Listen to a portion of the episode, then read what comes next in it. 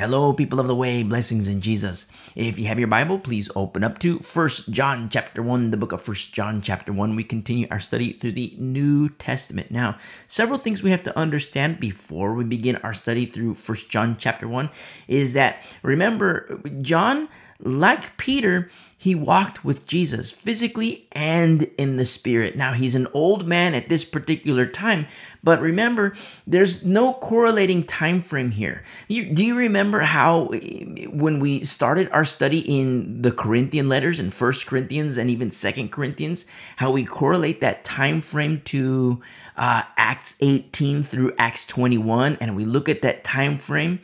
Well, we can't do that with these letters of brother john. We can't do that. You know he wrote the gospel of john but we can't correlate time frame. There is no correlating time frame here because he starts writing his letters around 90 ad well these later letters. He starts writing around 90 ad so what has happened is Paul and Peter, they've been dead for some time now, a little over 20 years. We say dead, but they're only asleep. Now, I think it's very interesting how the Lord has us finish Second Peter and the book of Judges consecutively in back-to-back studies and Wednesday and Sunday and Sunday and Wednesday how we have these back-to-back studies and it just so happens that we finish these two books back to back. Now, especially understanding in the book of Judges when we see what happens when the Lord becomes forgotten. How being lukewarm leads to idolatry, which leads to apostasy, which leads to judgment, and which leads to hell. Remember our study on Wednesday, how we uh, discuss and shared and study these things. And remember in the book of Joshua, when beautiful vessel Joshua, he says, Choose this day whom you shall serve. And then he says, As for me and my house, we will serve the Lord. And then the people, they're in agreement, they're on board. They're in agreement and they say, Hey, you know, hey, Joshua, we're on board. You know, as for us and our houses, we're going to serve the Lord as well. And then it seems good. And it is good. But then you turn the page and we get to the book of Judges and we see what happens when the Lord became forgotten in such a short span of time. Now, in the New Testament, as New Covenant believers and in the New Testament, there's something that we must understand. This is the largest gap of time in any other letter. In the New Testament, this is the largest gap of time. The, the, the newest texts in the Bible, they're written by Brother John. The newest texts in the Bible. There's old texts. I mean, the, the entirety of the Bible is, I mean, considering, you know, it's 2023 presently, but the entirety of the Bible is old, but there are some texts that are way older than others. And in the case of John's letters, these are the newest texts in the Bible. And in this 20 year gap of time. I mean, for the most part, when we look at like, you know, when when when Peter's at the end of the road or when Paul's at the end of the road and we uh, uh, uh, uh, uh look at corresponding time frames in the book of Acts, this is like a 20 year gap of time when John writes these letters, these later letters. And in this 20 year gap of time, who is it that remembers the Lord? You see? And John's later letters, they cover a five year window of time from 90 AD to 95 AD. And this spans all the way to the book of Revelation. Remember, these are the newest texts in the Bible. The most recent texts in the Bible are written by beautiful, beautiful Brother John. And who is it in this 20 year gap of time since the passing of Vessel Paul and Vessel Peter in this 20 year gap of time to get us to 90 AD. Who is it that remembers the Lord? And what about the thousand year gap of time? Who is it that remembers the Lord? And in this 1928 year gap of time, bringing us all the way to 2023, who is it that remembers the Lord? When the Lord among the masses has become forgotten. who among the remnant remembers him and honors him and glorifies him exactly like we see in the book of Judges. It just so happens, it just so happens. Who remembers the Lord? I wonder, I wonder. And so we begin our study here in First John chapter 1, and it is written here in verse 1 that which was from the beginning, which we have heard, which we have seen. Now, understand, this is something that cannot be taken away from Brother John. Remember the bubbles of Paul that we would mention? Remember our study in the uh, in Paul's epistles and even the pastoral epistles, how uh, uh, we speak of the bubbles of Paul, how there's the big bubble for all the saints, and then there's a smaller bubble for those in ministry, and then there's the tiny bubble for the next generation of pastoral leadership, such as Timothy and Titus. Well, Brother John has a bubble too. Pastors and teachers, they have bubbles too. What the Christian has to discern, what you and me have to discern, is whether or not the bubble is right. Of course, being a Berean, with the understanding of formula. Very important. Don't forget, while there's the bubble of Old Man John in 90 AD, there's this bubble of Old Man John there are also many other bubbles. The influence of Alexander and Hymenaeus multiplied over the years.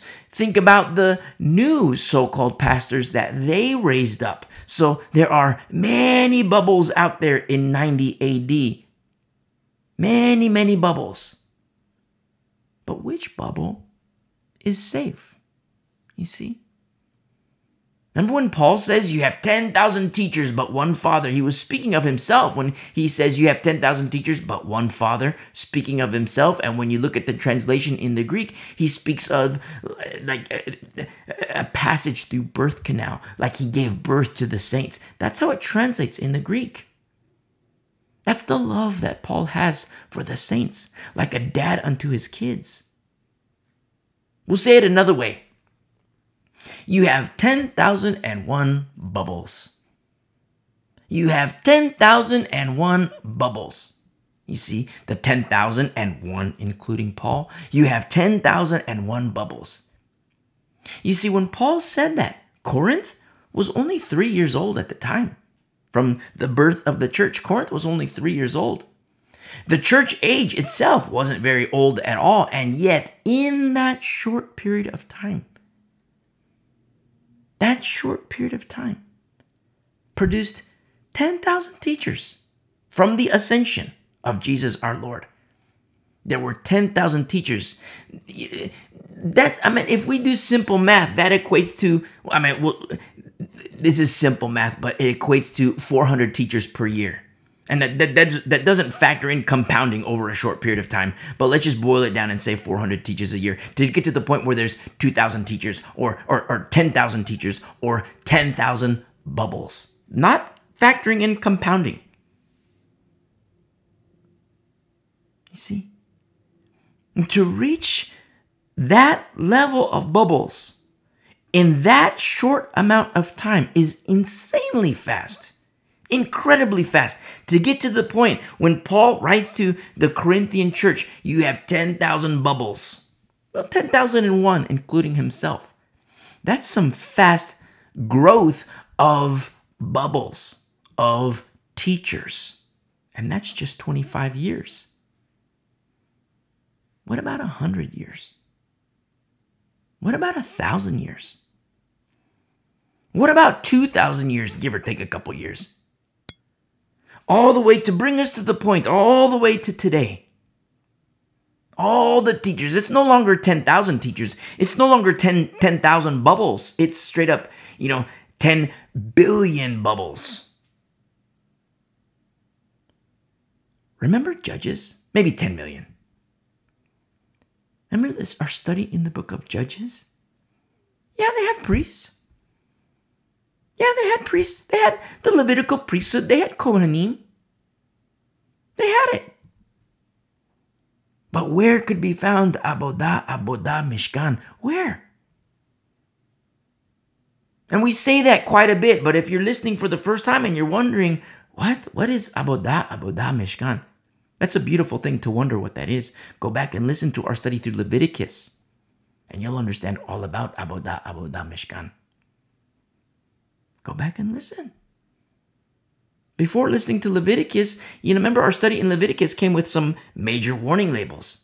Listen to our study through uh, uh, uh, Galatians and Hebrews.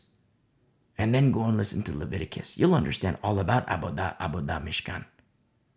And in the era of judges, in that time frame, they had priests, they had Levites, they had Kohanim.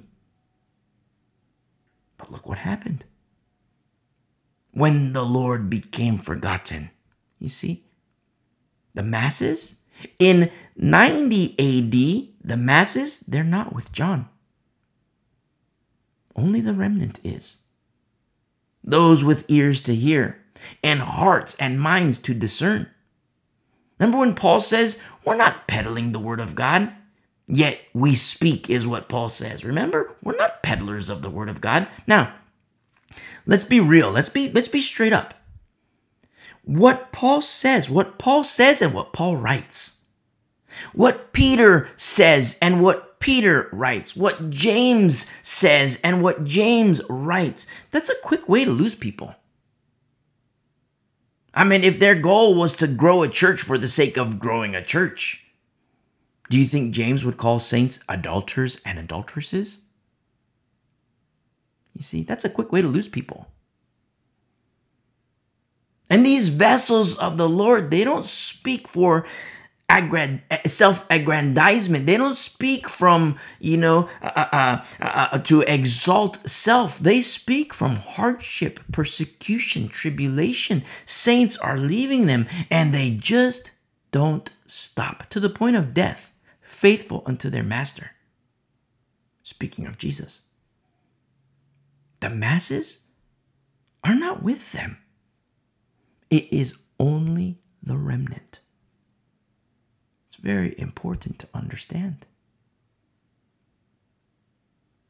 Brother John, he speaks to this very, very thing. Speaking of his tiny bubble, remember in verse 1, that which was from the beginning, pointing to Jesus, he says, which we have heard, which we have seen. And he says in verse 1, with our eyes, which we have looked upon, and our hands have handled. Now, this word for handle is very interesting because it has intimacy associated with it, which is to search, to touch, to verify, and to confirm. Very interesting how that word is used. Have you ever been softly touched by a blind person? Someone who can no longer see with their eyes, but yet they see differently? Where they ask you to come closer and closer to them? And then they reach out and they touch your face. And they feel the contours of your cheeks and, you know, the cheekbones and facial structure and eye sockets and nose and nose placement and ear placement. And they feel the hair and then they smile. Oh, it's you. It's you. And then they give you a big fat hug, a big warm, loving embrace.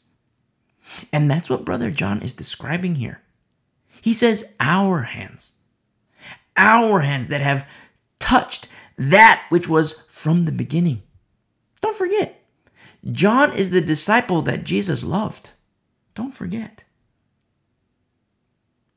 There are people today who say, well, that's debatable. Number one, I don't care what they say.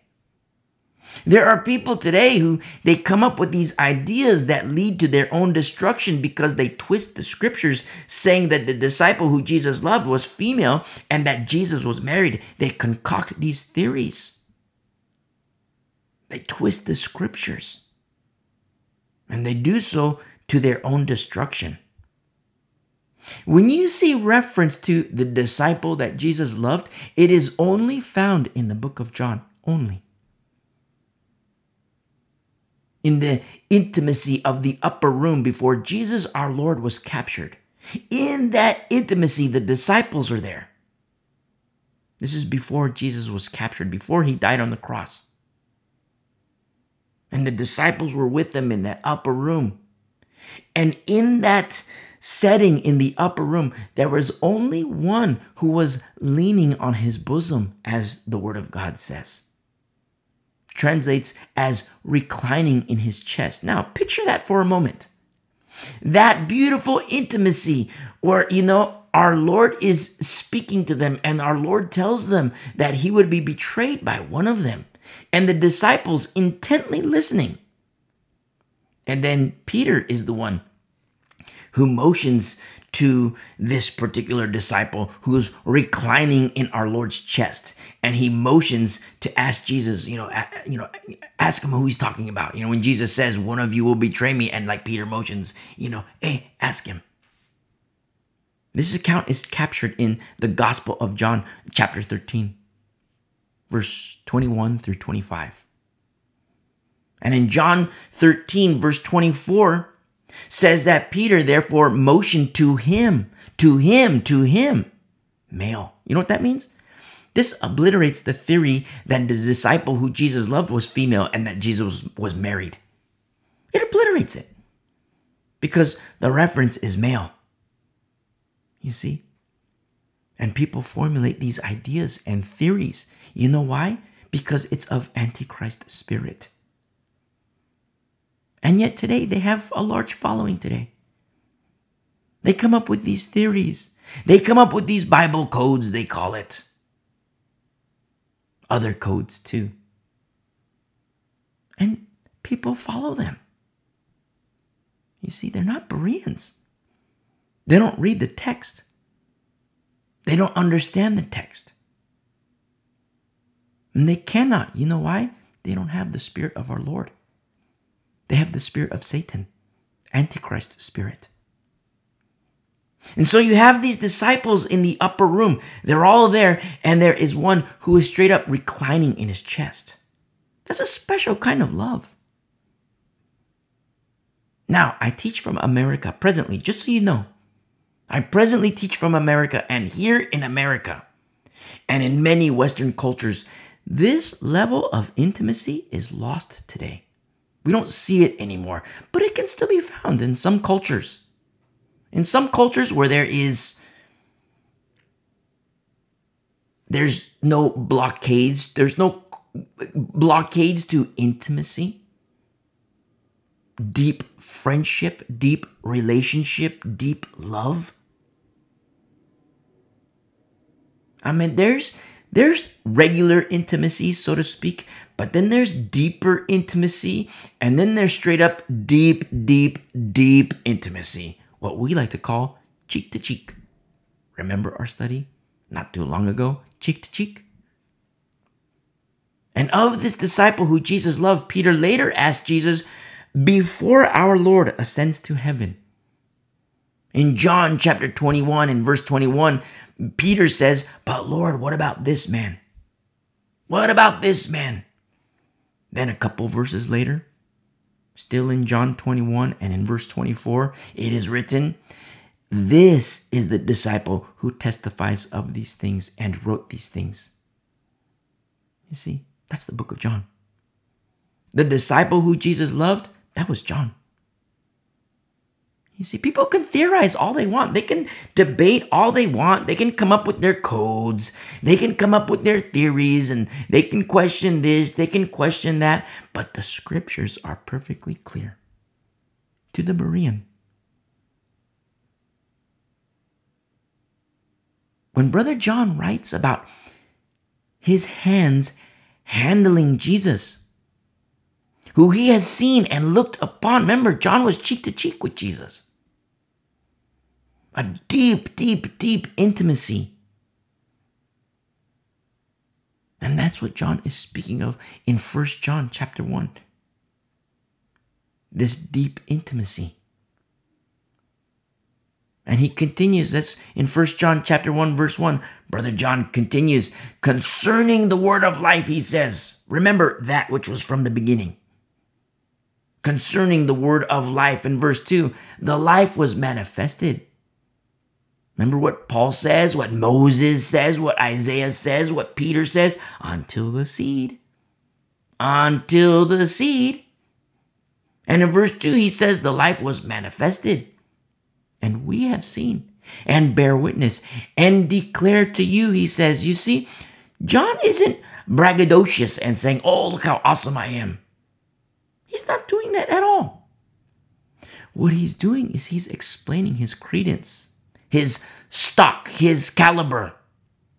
And the purpose is to declare to those with ears. That's why he's doing it. It's not for popularity. It's not for personal gain. There's no manipulation. There's no sales pitch. There's no gimmicks or coercion. You don't see that. And yet there is declaration to those with ears. And he says, The life in verse 2 was manifested, and we have seen and bear witness and declare to you. Notice the two two sources, the, the, the two. I mean, Paul, uh, uh, um, uh, uh, brother John, he's speaking of his tiny bubble. You know, we have seen and bear witness, and in this tiny bubble, he says, and we declare to you. You see, that eternal life. That eternal life, which was with the Father and was manifested to us. Remember, tiny bubble, John's tiny bubble. He says in verse 3 that which we have seen and heard. Remember, it's very important to remember this is John. The masses are not with John, only the remnant. And John had cheek to cheek with Jesus both in flesh and in spirit. And from this source, speaking of John, he declares and he pours out. But what exactly is it that he declares? And what exactly is it that he pours out? And why? And in verse 3, we see that that which we have seen and heard, we declare to you that you also may have fellowship with us. You see, it's an invitation. Straight up invitation. That you also may have fellowship with us. You see, it's an invitation. Come inside this bubble, tiny bubble. Come inside this tiny bubble. And when he says fellowship, it's koinonia in the Greek. And if you've been walking with us for a while, it's not just a gathering. You know that. If you've been walking with us for a while, you know that. It's much deeper, much, much deeper. Love feast. The word is described as intercourse, but it's not carnal nor of the flesh. Now, you hear us say intercourse. Now, if your mind goes off into crazy town, you need to repent. Repent and be clean before the Lord. This is described as intercourse, but it's a social intercourse. It's love feast. It's the family of God, heirs of Abraham by faith in Jesus. More special and more beautiful than biological family is the family of faith. You see? But understand what we mean when we say family of faith. We're talking about tiny bubble. You see? In these last days, the larger bubble, that bubble's popped and enters judgment, as we studied in Peter's letters. Judgment comes first to the church. We're talking about tiny bubble, the small bubble of the remnant. You see? And in this invitation of Brother John, we declare to you that you also may have fellowship with us, and truly our fellowship is with the Father and with his Son, Jesus Christ. I mean, that's, that's pretty bold of John to say. Where someone could respond, Oh my goodness, John, he's such an elitist. He thinks he's special. He thinks he has a monopoly on the Bible. He thinks that his way is the only way. But let me ask you a question Where can the writings of Alexander, and Hymenaeus and the Gnostics be found? I'll give you the answer. Not in the Bible. You see? Beautiful brother John, he had such intimacy, intimacy with Jesus Christ that his very words, inspired of the Spirit, are captured in the canon of Scripture. And the Word became flesh and this vessel of the Lord, Brother John. He says in verse 4, and these things we write to you. And these things we write to you. He says, why? So that eh, they can be awesome. They can, does he want to be awesome? Does he want to be on pedestals so, so, so that they can be exalted? So that John could put a price tag on his letters and sell books? So that he can get the likes on social media and become influencers and be popular? Hashtag blessed. No way. No way. Remember Paul?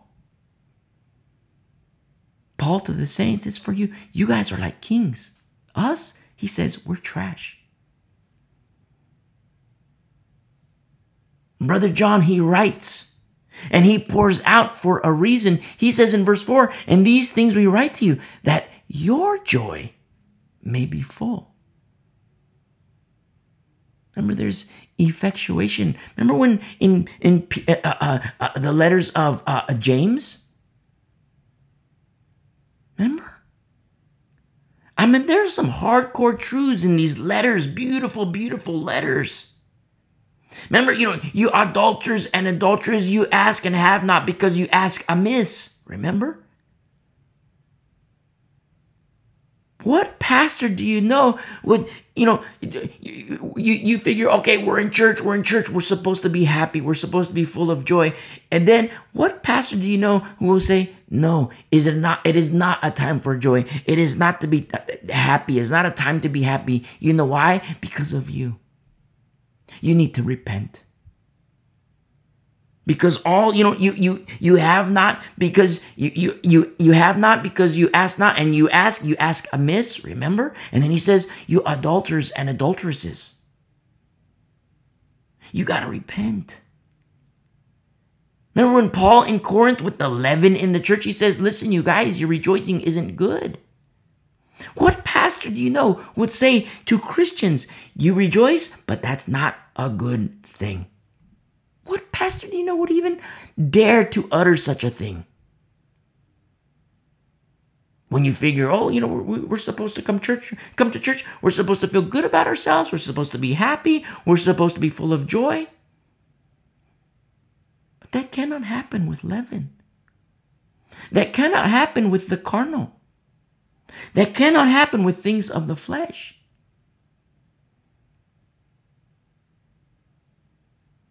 When Brother John, when he writes that your joy may be full, this isn't, you know, so that a pastor can tell jokes and people can laugh. That's a carnal joy. That's a joy that's of the flesh. And that's not deep at all.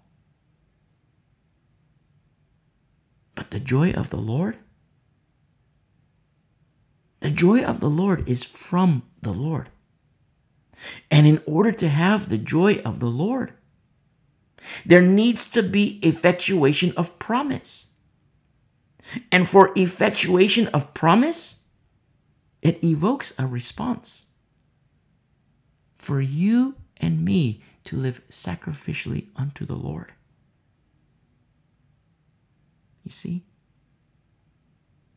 The joy of the Lord is not, you know, a guy standing at the pulpit telling jokes so that people can laugh and think like, "Oh, look, I'm laughing. I'm full of joy."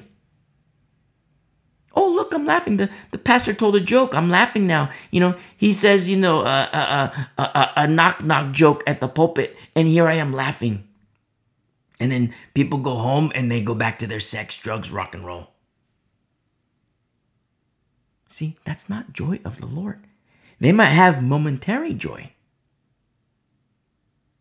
It's not joy of the Lord, it's a carnal joy, it's a joy of the flesh. These are things that Paul speaks of, James speaks of, Peter speaks of, and John is speaking of. That your joy may be full. But this isn't a carnal joy. This is the joy of the Lord. And the joy of the Lord is holy. You see, it's for a holy people. It's for the ecclesia. You see, church isn't just, people treat it like it's a social club. I know people treat it that way. And they can do there there's no, you know, God doesn't make robots. We have a choice to make. You see? And when we understand formula, we know what to look for. You see? Always accounting for babies. Always, always, always accounting for babies. Because babies make mistakes. Even the mature make mistakes. It's not like when they were babies. And that's koinonia. That's ecclesia. That is special. Not just special, that is holy. And within that framework can be found the joy of the Lord. Real joy, deep joy. Not a joy where, you know, you come to church and you're depressed and you're sad and you come to church and you laugh for, you know, the, the pastor's telling his jokes and you might laugh and it might be a legit laugh. But the laugh is gone after 20 seconds. The laugh is gone after five seconds. But the joy of the Lord isn't five seconds. No, it's much deeper. And you might come to church depressed. You might come to church sad and full of sorrow.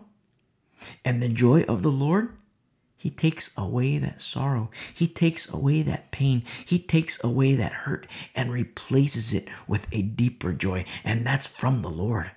It is holy. And in order to have that, there's a reason for that.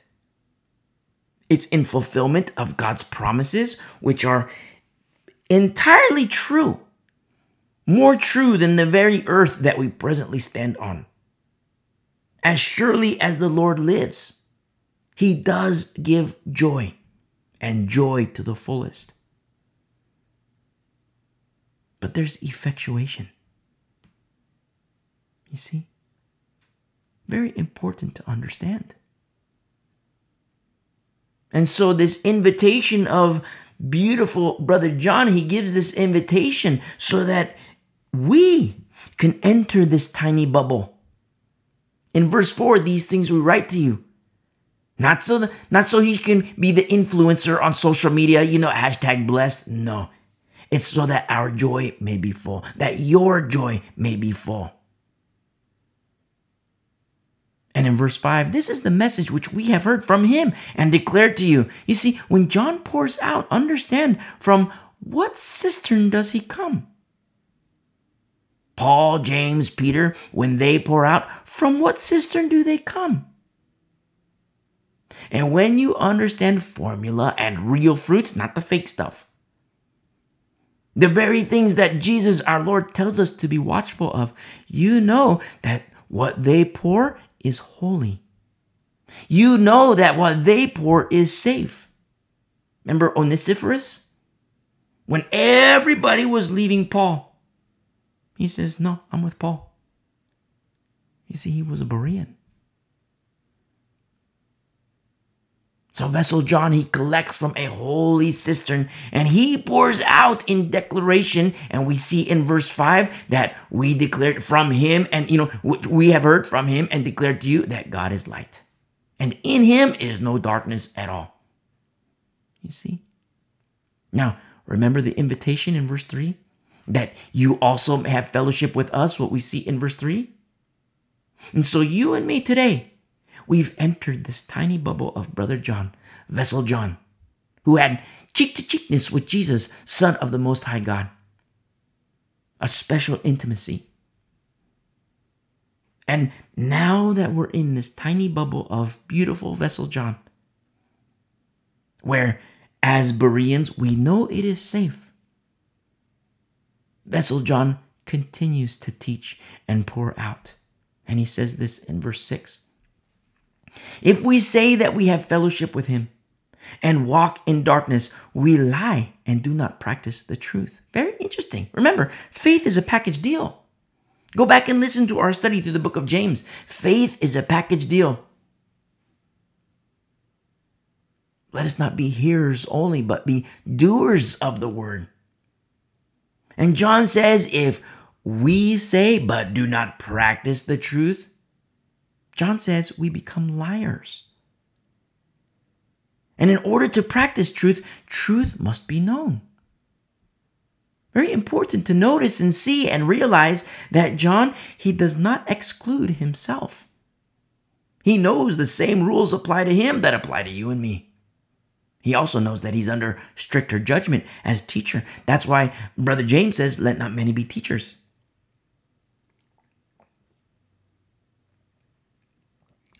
Let not many be teachers, Brother James says.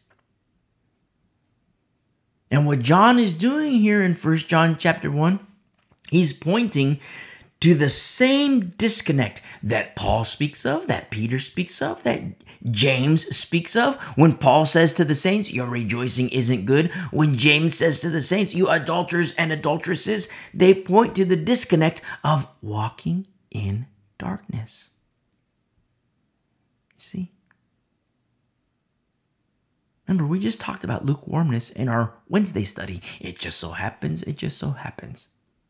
And walking in darkness comes at a heavy price. You know, I could candy coat it and say it removes effectuation of promise. And it does. That would be if I candy coated it. But I'm not going to candy coat it. Because walking in darkness, that's the path that leads to hell. You see?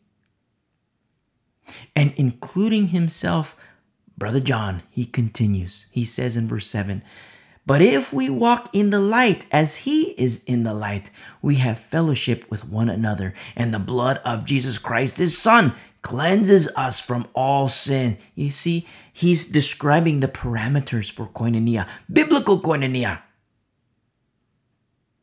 Biblical koinonia, which has the means by which we get clean and stay clean. To the churches in Revelation chapter 2 and chapter 3, written by Brother John, Jesus says, But this I have against you. To the churches, But this I have against you. It really says a lot about the shepherds of those churches for Jesus to say, But this I have against you. You see? But of Smyrna and Philadelphia, Jesus does not say, But this I have against you. You know why? They had good shepherds, good teachers. Those saints in Smyrna and Philadelphia, they got clean and they stayed clean. You see?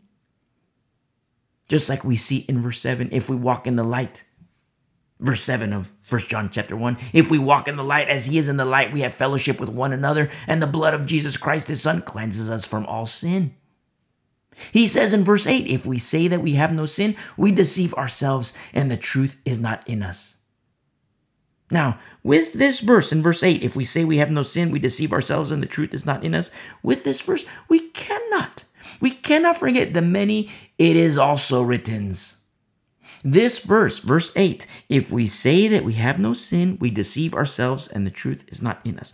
This verse does not give license for sin.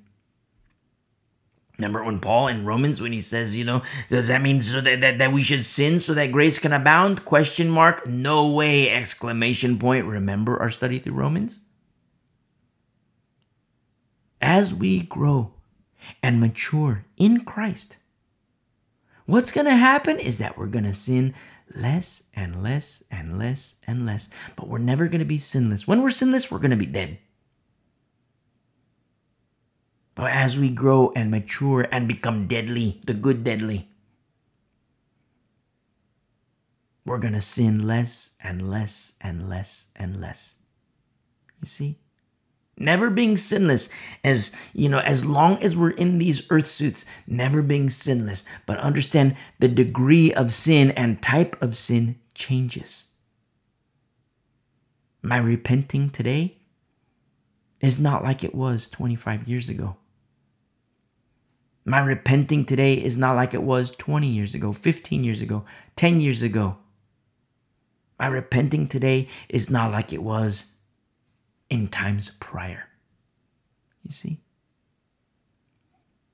And this is what Brother John is speaking of. If we say we have no sin in verse 8, we deceive, our, we deceive ourselves and the truth is not in us. Don't forget the sin of commission and the sin of omission.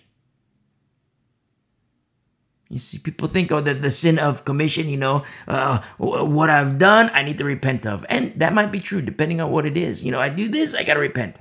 I say this, I got to repent.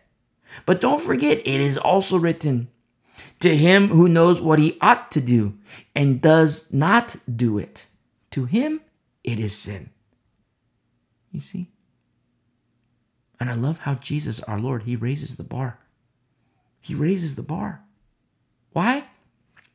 Because he wants us holy.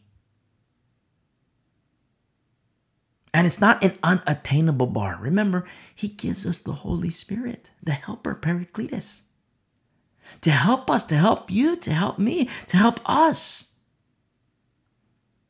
Gifts of the Spirit in biblical koinonia, love feast. Every high priest with gifts. Remember our study in Hebrews? Very important to understand.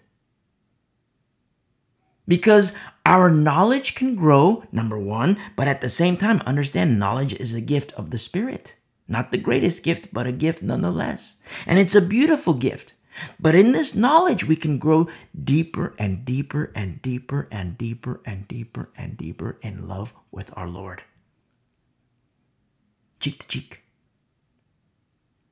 just like the upper room, where you have the disciples, except there's this one who's straight up leaning into the chest of our Lord. A special love. You see? And in verse 9, Brother John says, if we confess our sins, he is faithful and just to forgive us our sins. Remember, the biblical model is not once saved, always saved. That is unbiblical. The biblical model is once saved, stay saved.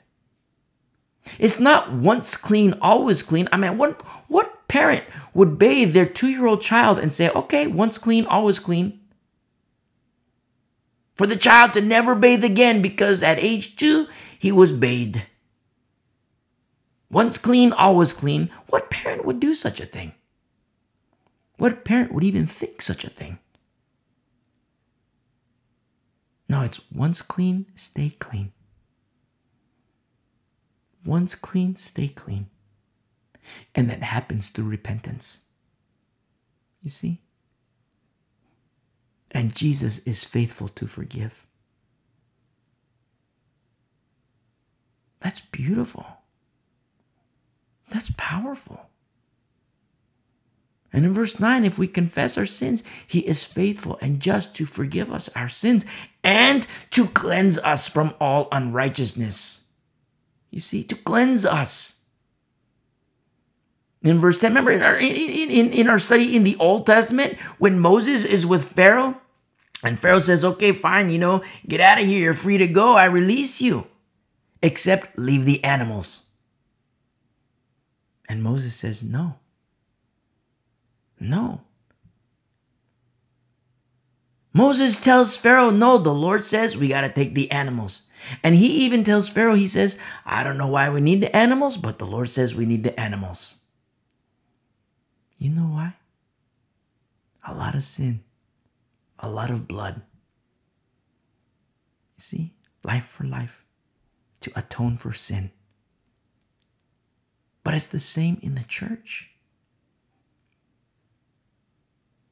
We get clean, but we have to stay clean. And that happens through repentance. And it's beautiful. Now, it's not repenting for the same thing over and over and over for one year, two years, 10 years, 20 years, 30 years, the same thing over and over and over. And that's where shepherds need to come in and say, like, hey, you know, what's up with the sex? What's up with the drugs? What's up with the alcohol? It's not the same thing because repenting, that the, the sin that changes. In verse 10, Brother John says, If we say that we have not sinned, we make him a liar and his word is not in us. You know what this means? The very thing that we've been saying. We have to get clean and stay clean. Because when we say sin changes, the degree of sin is directly proportional to the degree of maturity. the degree of sin is directly proportional to the degree of maturity. How I repent today is not like it was 25 years ago. You see? How you repent today is not like it was when you came to Christ. The degree of sin is directly proportional to the degree of maturity. You see? Faithful shepherds. You know what they say? The faithful shepherds? Let's get you cleaned up. This isn't to hammer anybody and say, like, well, you know, if you're repenting for the same thing, A, you know, like you're gonna burn in hell. No, A, if you're repenting for the same thing, let's get you cleaned up. Let's get you cleaned up. And then now that you're clean, okay, what's the deal? Why does sex have such a stranglehold on you? Why does alcohol? Why does uh, uh, uh, the Buddha and the Ouija boards? Why does the crack have? Why does cooking spoons and the lines? Why does it have such a stranglehold on you? And then a person can open up and say, well, you know, I'm addicted to this, I'm addicted to that, you know, there's this, there's that. And in private studies, it's like, well, listen, that's idolatry. That's idolatry. Why is it that you're given over to these things? Why is it that you give yourselves to the, give yourself to this idol that you call whiskey? Why is it that you give yourself to this idol you call uh, strippers and pornography? Why is it that you give yourself to this idol called crack and cocaine? You see? And when people realize, like, whoa, this is idolatry, people realize, like, oh my goodness, I never knew that. And I've had these conversations with people like, wow, you, you know, you, you call this idolatry, but I've never seen this as an idol. I went to this church and this pastor told me that it's okay that God is love and he's just going to love on me and all these things. Listen, if you have a pastor like that, get a new pastor. He is disqualified. People today are yearning for healing. They want healing. And listen, it is not a bad thing to desire healing, but healing is a byproduct of Jesus Christ. Biblical healing, true healing.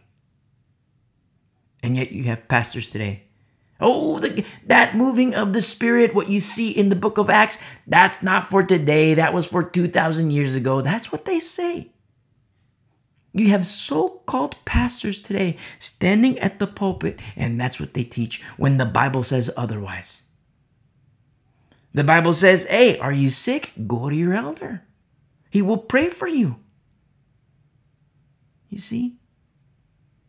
And people say, okay, I'm sick, I'm feeling ill, I'm gonna go to my pastor, I'm gonna go to the elder, and I do that, and he pray, he lays hands, he prays, and nothing happens. You know what that reveals? There's a problem with that guy. I mean, there's several reasons why, you know, the Bible says, you know, go to your elder, you will have healing, and then you go to your elder and you don't have healing. There's a reason why. It could be you, it could be the elder. And then you have elders and pastors who say, oh, that was for 2,000 years ago. It's not for today. You know what they're telling you? They're saying, oh, you know what? The Lord isn't with me. That's what they're saying. If you hear a pastor standing at the pulpit and say, Oh, the moving of the Spirit, the gifts of the Spirit, and what you see in the book of Acts, the healing and how the how the Lord works, that was for 2,000 years ago. You know what they're telling you? What they're revealing? The Lord's not with me. They're revealing to you that they themselves are not with the Lord. They have no power, no oil, that's what they're telling you. And today, people, everybody, but saints, saints are desperate for healing. Desperate for healing. Desperate for answers. I've had these conversations with brothers and sisters in the Lord. They have these strangleholds alcohol, sex, drugs, dependencies. And it's so beautiful to have these conversations and like, you know, like, you know, offline Bible studies. It's so beautiful because it's like when a person realizes that, whoa, you know, cocaine is my idol. When a person realizes like, whoa, the strippers, that's an idol. The prostitutes, the gambling, whoa, that's an idol. Now they start to realize the ramifications of their own choices. And not for the sake of, okay, you know, you made these crummy decisions, okay, now you're going to burn in hell. No, it's not like that. Yeah, there were bad decisions made. But I'll tell you something very sad to me. Most of the time, people make these terrible, terrible, terrible decisions based on what they've been taught by their disqualified pastor. Most of the time, you have the disqualified pastor who did not heed brother John when or uh, brother James when brother James says let not many be teachers. Then you got this disqualified person on his second marriage, third marriage, previous wives are not dead. They had irreconcilable differences. Present wife is crazy. Kids have their sexual addictions. He can't keep his own house in order, and he's attempting to have the house of God in order. And the Bible warns against such people. And yet, there they are teaching at the pulpit speaking from the pulpit when biblically they have no business at the pulpit. But to have these conversations and people start to realize like oh my goodness like i have these strong i'm addicted to sex i'm addicted to crack i'm addicted to alcohol you know whiskey and all these things i have so much pain in my life i have so much this this pain in my life and the whiskey it helps it go away the crack, it helps it go away. You know what that's revealing is there is no healing. Because when the Lord heals, it's done. There's finality to it. It's done, healed. And the Bible says I got to go to my elder, so I go to my elder. He prays, but nothing happens. Nothing happens for a reason. It's very important to understand. Nothing happens for a reason. It could be you, it could be the, the person, you know, it could be that. But more often than not, the reason is because of the teacher and the teacher at the pulpit, the pastor at the pulpit, the elder, whoever it is, the overseer standing at the pulpit and say, Oh, yeah, that's for 2,000 years ago. It's not for today. You see, you cannot submit to such people. And Brother John here, he's saying that if we say that we have not sinned, we make him a liar and his word is not in us. And that is not excuse to sin because we have to factor in and remember all the other it is also written that doesn't give license to you know have addictions and for 10 years to be on crack for 20 years to be on alcohol for 50 years to be the sex head no it doesn't give license for that that you know should we sin more so that grace can abound and what does paul say no way exclamation point remember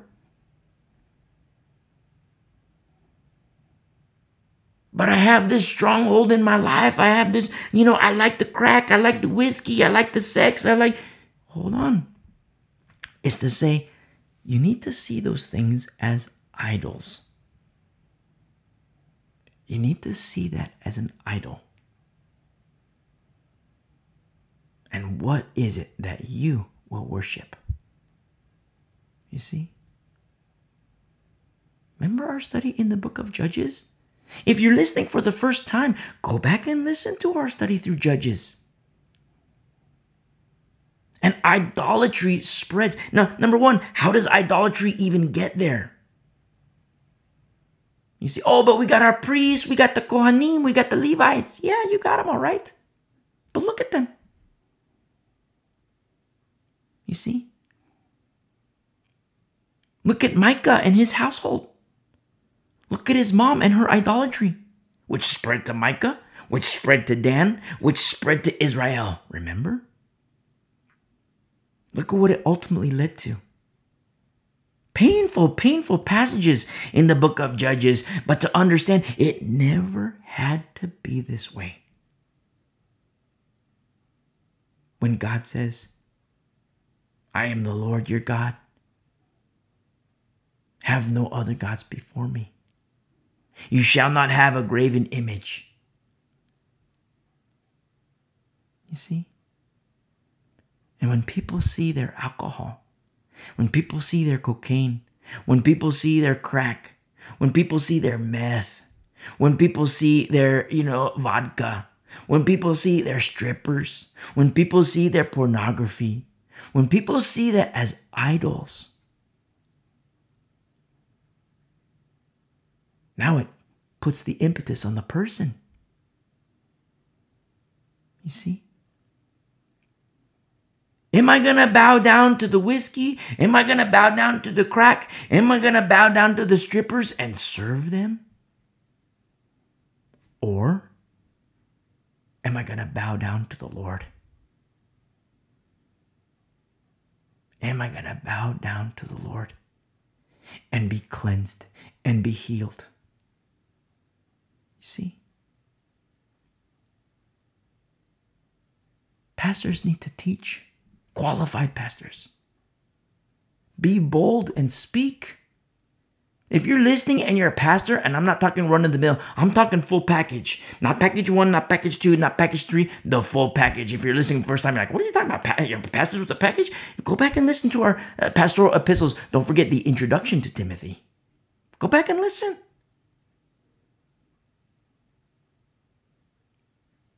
And if you have the uh, a qualified pastor, listen, they will shepherd you. They're tasked by the Lord to shepherd you.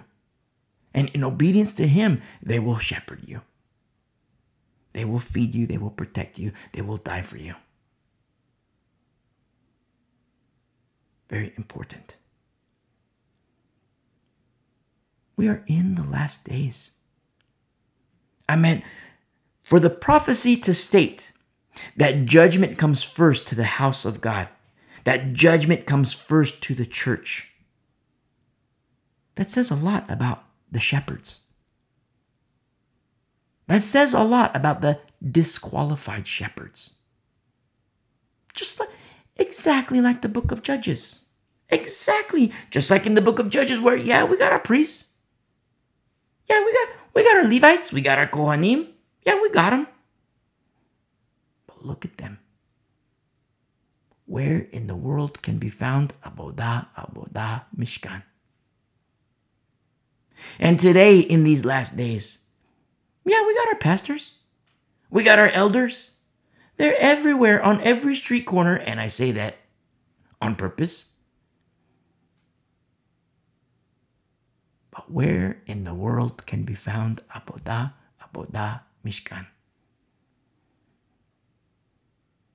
If you're listening and you have your addictions to sex and drugs and alcohol and Buddha and Mary and, you know, Ouija boards and crystals and chakras and all that stuff, listen, I'm going to tell you point blank, those are idols.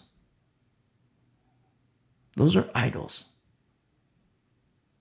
You need to see them as idols because that's exactly what they are. Now, balls in your court? Who is it that you will worship? Balls in your court? You have a choice to make. There is healing in Jesus Christ. You can be healed from whiskey. You can be healed from vodka. You can be healed from meth and the goofballs. You can be healed from the lines. You can be healed from the strippers and the pornography and the the the the the, the, the prostitutes and the gambling. You can be healed from all of that. Right here, right now. You can be healed from it. But understand the formula has to be right. There is effectuation for promises. God's promises unto you. There is effectuation. And God doesn't make robots. You see? Look at verse 9, what Brother John says. If we confess our sins, if we confess our sins, He is faithful and just to forgive us our sins. I don't care how dirty you are. You might say, oh, but I'm so dirty, I'm so dirty, I'm so dirty. Look, I do the sex, I do the crack, I do the vodka, I do the whiskey, I do the the Buddha, the, the, the Mary, the crystals, the chakras. Listen, that's nice. There is none higher than the God of Abraham, Isaac, and Jacob. There is none. The reason why you think you're so dirty and that you can't be clean and that you can't be healed is because Satan wants you to think that. You see? He wants you to think that. You know why? So that you won't get healed, so that you won't get clean. But I went to this pastor and he told me this and he prayed for me and nothing happened. Hey, you listened to the wrong pastor. You went to the wrong pastor. You see, because the Bible says, you know, is anyone sick? Go to your elders. You have to understand formula. For self, for your, you know, your own self, the formula in you. For fellowship, for overseers. Because when you have that, you know what that is? That's straight up love feast. That's koinonia, ecclesia, true biblical koinonia, biblical ecclesia, biblical love feast heirs of Abraham, family of God. And that's holy. And what does John say? What does Peter say? Remember Peter when he says, you know, thus saith the Lord, as the Lord is holy, you be holy. I mean, if you have your addictions, if you're listening and you have your addictions to crack and the goofballs and the meth and the strippers and pornography and Buddha and Mary and crystals and chakras and all these different things, and it's like, how can I be holy? I got this mess in my life. How in the world can be holy? Can, can I be holy? There's only one way. Jesus. He is the only way. But the biblical Jesus, the real Jesus, not the phony Jesus, the real Jesus. Remember the disciples, they asked Jesus, you know, what's the sign of your coming? And Jesus, the biblical Jesus, says there's going to be many Christs. Many Christs. Picture that. And we say this quite a bit, and we're going to keep saying it. But picture that a thousand Christs. They all look the same, they all dress the same, a thousand Christs. Who is it that you will worship? A thousand Christ, they all look the same. They dress the same. They look identical. Who is it that you will bow down to and worship? Now you might be listening and be like, well, how can I know? There's a thousand, they all look the same. It's impossible to discern. Let me tell you something. It is not impossible because Brother John, he knows. Brother Paul, he knows. Dr. Luke, he knows. Peter, he knows. And they are tasked by the Lord to go into the world and say, hey, tell the people about me.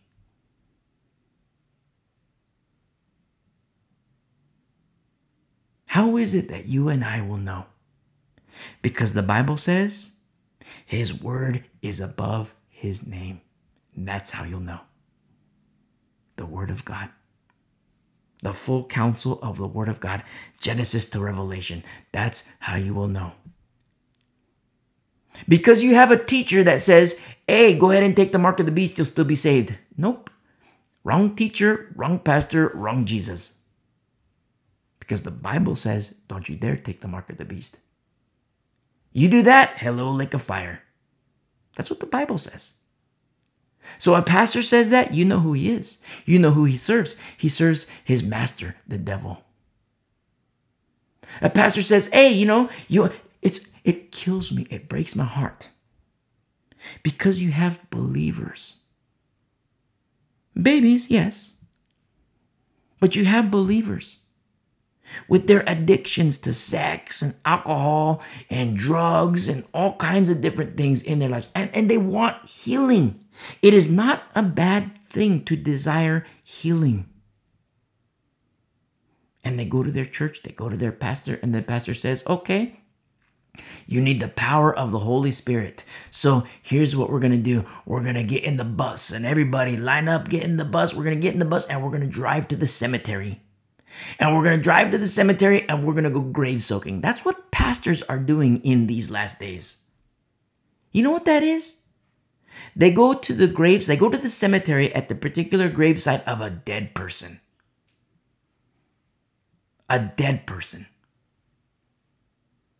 And they say, We're going to lay on this gravesite and we're going to soak up the Holy Spirit that is with these dead people. That's necromancy. That's an abomination. And yet you have believers. They're babies, yes. And you have these baby believers who don't know. Baby believers, where, you know, they might know the passage, hey, I got to submit to my pastor because the Bible says submit to my pastor. So the pastor says, get in the bus and we're going to go grave soaking. So I'm going to submit to him and I'm going to get in the bus and I'm going to go lay on the grave. What's happening is they're submitting to the wrong pastor who's leading them to hell, to necromancy, an abomination before the Lord not a shepherd of righteousness, a shepherd of wickedness. And yet you have these baby believers who have these desire to be healed. A brother, baby brother, who has his addictions to meth. A sister who has her addictions to crack or vodka. A brother who has his addictions to the prostitutes and the pornography. And their babies. You see? And they're so desperate for healing. And the Bible says, okay, I got to submit to my pastor. Okay, is anyone sick? Go to your elder. Okay, I'm going to go to the elders. And then the elders say, okay, everybody get in the bus. We're going to go to the cemetery and we're going to go grave soaking. And the spirit from the gravesite is going to help you and heal you. You see? And people with their addictions, they go and they lay on the gravesite and their so called shepherd has led them to wickedness. See? Servants of Satan. That's what Paul calls these so called shepherds, servants of Satan. And that's what they do. Listen, if, if you're listening and we have to be straight up. I mean, sometimes, you know, it's not just point blank, well, you know, you have these addictions, okay, you're a baby Christian. But, you know, so, because now, you know, in the last days, everybody's going to be offended, you know, and so, like, you know, we live in a generation that everybody is offended. The most ultra sensitive generation is the generation of today, these last days. Ultra sensitive. A person comes to Christ, they've been a Christian for two months. How dare you call me a baby? I- am so offended. But you're two months, two months in Christ. What, what, what are we supposed to call you? You're a baby. Let's be straight up. If you're a baby in Christ, be straight up. Own it. Listen, babies are beautiful. Babies are beautiful. But understand, babies, they can't perform, they can't be neurosurgeons yet. A two month old can't be an astrophysicist yet. That takes time. So if you're a baby, Understand. Own it. Own it. Say, yeah, okay, I'm a baby. I've, I've been a Christian for two months. I'm a baby. Now, if you've been a Christian for three years plus, five years, 10 years, now we're getting into leaven territory.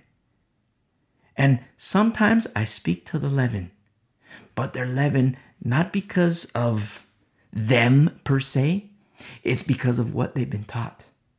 And that might be you as well.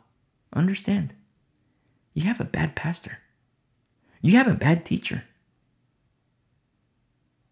Because leaven shouldn't stay. Remember the defunct leaders of Corinth? And if you're listening and you do struggle with these addictions, with the meth, with the vodka and the whiskey and the sex and the pornography and the strippers and the prostitutes and the gambling, and you struggle with these strongholds, there is healing. There is absolutely healing. Absolutely. And you have pastors today who say, oh, that was the healing that you see in the book of Acts, that was for 2,000 years ago. Rubbish. Rubbish. That's a false teacher that says that. That's a false prophet that says that. What they're revealing to you is that the Lord isn't with them. That's what they're revealing. When they say that, that's what they're revealing. The Lord's not with them. Because nowhere in the Bible will you see an expiration date on the power and the moving and the gifts of the Spirit. You won't see that in the Bible. And yet, these people say that. There's, there's a little disclaimer to that because the only time you do see that is when a person leaves the Lord. You see that among the leaven.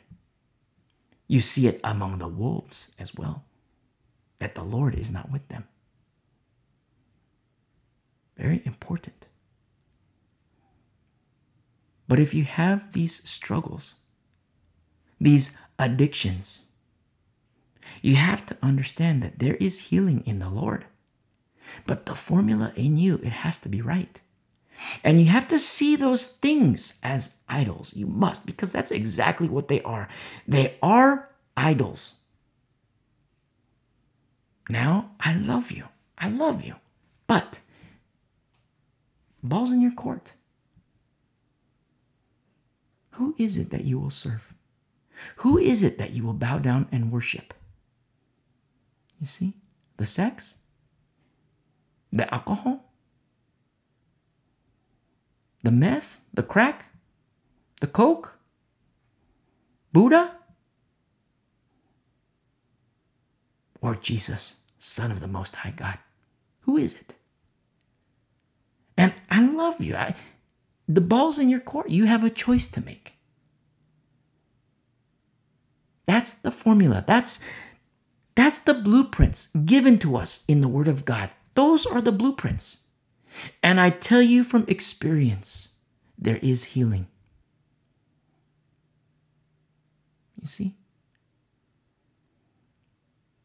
And if that's you, and you want to commit your life to Jesus Christ and do away with those idols, I'm going to challenge you right here, right now, point blank. Hit pause and listen to the message how to commit your life to Christ, and you do exactly that. You commit your life to Jesus Christ, the real Jesus, whose word is above his name. Remember the lineup of a thousand Christs. How will you know the real Jesus? His word is above his name. And you submit yourself to the real Jesus, the biblical Jesus, whose word is above his name. And there is healing, absolutely healing.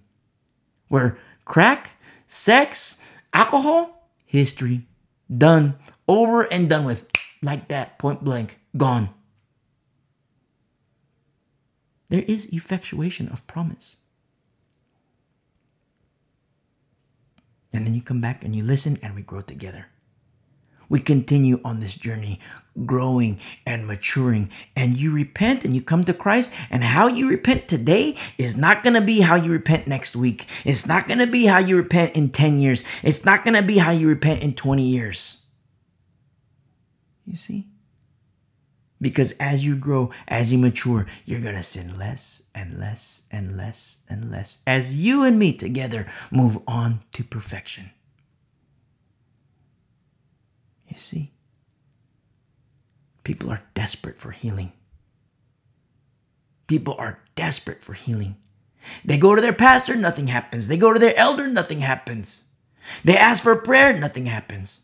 And yet you have the mockers and the scoffers that say, Oh, you know, I'm so tired, you Christians. You say, you know, we're going to pray, we're going to pray, and praying doesn't work. We need to take action. We need to take action. Now, with those scoffers, they say something that they observe, but they also say it in response to something that they do not understand. Because today Christians pray and nothing happens. That's what happens. And it's happening. Christians pray and nothing happens. And go back and listen to our study through the book of James. Because James says, You pray and nothing happens. You ask and nothing happens. And he says, You know why? Because you ask amiss. The problem's not the Lord. He says the problem is you. The formula's got to be right in our hearts. I know people that pray, men and women, and boom, answer instantly. Right formula. Formula's got to be right. You see? People that pray and boom, things happen. The formula has to be right. And it might be you, a person Male, female, young, old, I don't know. But what I do know is that the Lord still heals. You see? Whatever it is those things are, whatever idol it is, you cannot worship it. I say you cannot worship it, but I can't make you not worship anything. I can't force you to worship Jesus. I can't force that upon you. You can't force that upon me.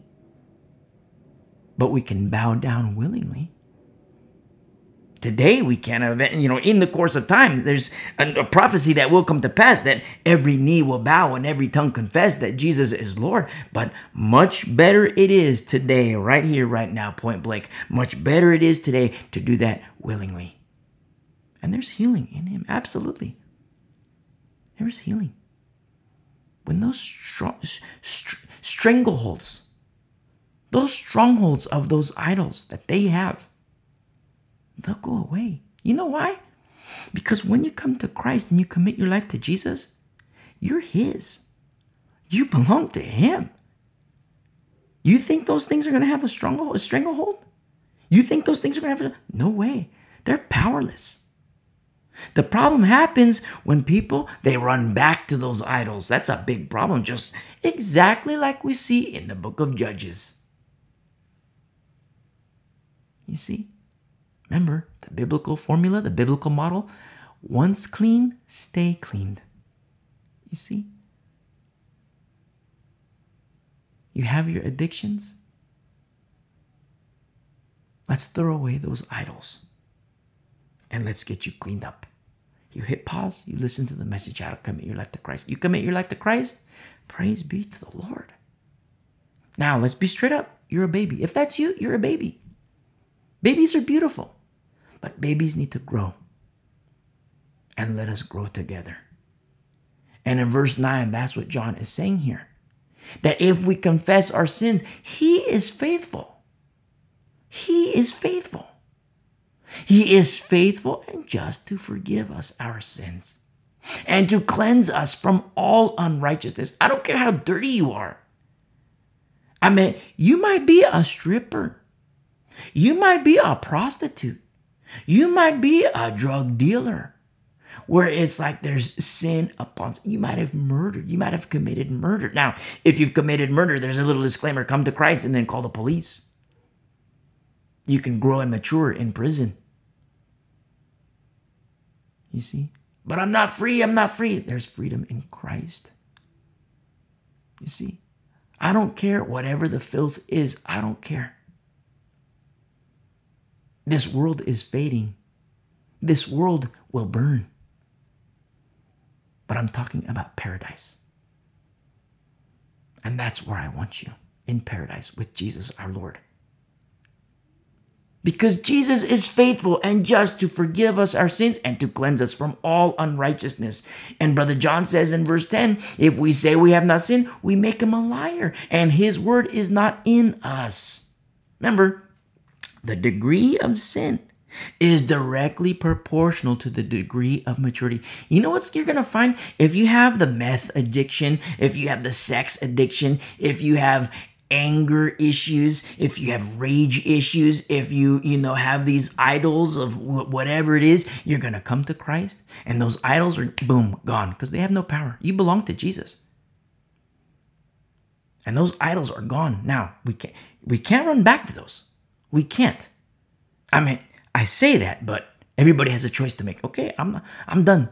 I'm done with the crack. I'm done with the meth. I'm done with the vodka. I'm done with the whiskey. Done with the prostitutes. Done with the Ouija boards. I'm done. We have a choice to make. We get clean, we stay clean. And you might repent and you might be like, like you can't even tell you're human. You know, you just got all the like, loads of dirt and filth and muck. And then you come to Christ and boom, now we can see, wow, your beautiful face created in the image of God. But he's not done. And now the gears of faith start to turn. He continues his work. Then you grow and you mature. And you know what's going to happen? You're going to you're going to repent in 5 years. You're going to repent in 10 years. And it's going to blow you. I mean, you're going to repent, but you're also going to rejoice. Because you're going to be repenting for you know, I don't want to say like little things, but things that seemed so insignificant five years ago, 10 years ago, you're going to repent. And it's like, you're going to talk to a brother, you're going to talk to a sister and be like, yeah, you know what? I repented of that. I had to, you know, ask forgiveness. I had to seek forgiveness of the Lord for that. And they're going to be shocked, like, what? I do that all the time. They're going to tell you, I do that all the time. Don't be so hard on yourself. And you're going to rejoice because it's like, wow, how far we've gotten together in the Lord. What the Lord has done. You see? Let's get you cleaned up. You have your addictions and you're still listening and you didn't hit pause and commit your life to Christ. Hey, let's get you cleaned up. I tell you from experience, hit pause. I don't care how dirty you are. You might be so dirty that I can't even tell you're human. You're just like like just a mound of dirt. Hey, there's no filth, no dirt that the Lord can't clean. And I tell you from experience, let's get you cleaned up. You hit pause, stop playing games. You hit pause, you listen to the message how to commit your life, and you commit your life to Christ. And you grow and mature. You come back and you listen. And we grow Go and listen to our studies from 1 Corinthians all the way to 1 John chapter 1. And you grow and you mature and you mature and then you become deadly, the good deadly. You see? That the word of God can come off the paper and into your heart. We end our study here. I mean, we're at verse 10 and we end our study here. And you think, like, wow, we've reached the end. But it could also be the beginning. If you are lukewarm, if you're listening and you're lukewarm, if you're listening and you're realizing, like, whoa, you know what? I'm not clean. If you're listening and you're like, you know what? I'm not a believer. Let's get you cleaned up. Let's get you cleaned up. It is true, we've reached the end of our study. But at the same time, if that's you and you're realizing, like, oh my goodness, I'm lukewarm. Oh my goodness, I'm not clean. Oh my goodness, I'm not a believer. After this message, listen to another message. It's how to commit your life to Christ. You commit your life to Christ. And let us journey together to paradise, to the beautiful, beautiful people of the way, a remnant of these last days. God bless you. I love you.